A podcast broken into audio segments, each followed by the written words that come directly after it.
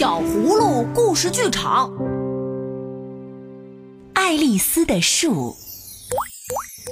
小葫芦一家在公园散步，葫芦姐姐看到路边的大树都打上了点滴。爷爷，好奇怪呀，为什么树也会打点滴？不是只有人生病的时候才会去医院打点滴吗？你的观察真仔细，这些树啊生病了。像是长虫子了，营养不良了，所以呀，人们帮助他们输一些营养液进去。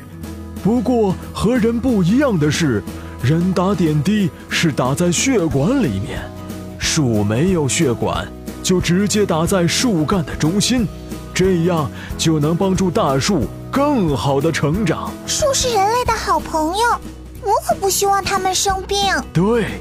善良的爱丽丝也有一棵大树朋友，不过不幸的是，最后大树因为人类的伤害死掉了。有个善良的小女孩，她叫爱丽丝。爱丽丝家旁边有棵老橡树，是她最好的朋友。只要好天气，她就在树下玩、吃东西、看书。听妈妈讲故事。天气炎热时，常常有人在树下野餐。这棵老橡树是属于大家的。有一天，爱丽丝躺在树下睡觉时，听到了老橡树在喊她。她闻到了草丛里有股怪味。爱丽丝问妈妈：“草的味道怎么怪怪的呢？颜色也很奇怪。”黄黄的啊，我想大概天气太热吧，也许下过雨之后会好一点。雨过天晴之后，爱丽丝一家又来到树下，可是雨水没有改善那种情况，草地枯黄的面积每天都在扩大，树周围的青草渐渐枯萎了。爸爸和妈妈发现，好像有人在这里倒了什么东西。让这棵树生病了。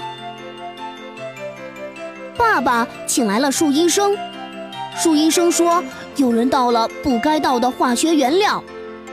爱丽丝一家人还有关心树的人用铲子铲掉了那些有毒的土，消防队为树叶喷水，一些人用麻布包住树枝，一些人为树搭起帐篷，但是叶子还是不停的掉落。有人用红围巾围在了树干上，有人送来了慰问卡，有人还带来一束花。可是，树叶还是不停的掉落。小鸟、松鼠离开了。有一天晚上，爱丽丝听到妈妈在哭。爸爸对她说：“我们绝不是有意要伤害可爱的老橡树。”我们还是做了。爱丽丝溜回房间，好伤心啊。月光染白了爱丽丝的房间，她的目光扫到了那个装着橡树果实的那个大罐子，是爱丽丝收集的橡树果实。那时候，树还很健康。爱丽丝高兴得快要喘不过气来。他握着那些橡树果实睡着了。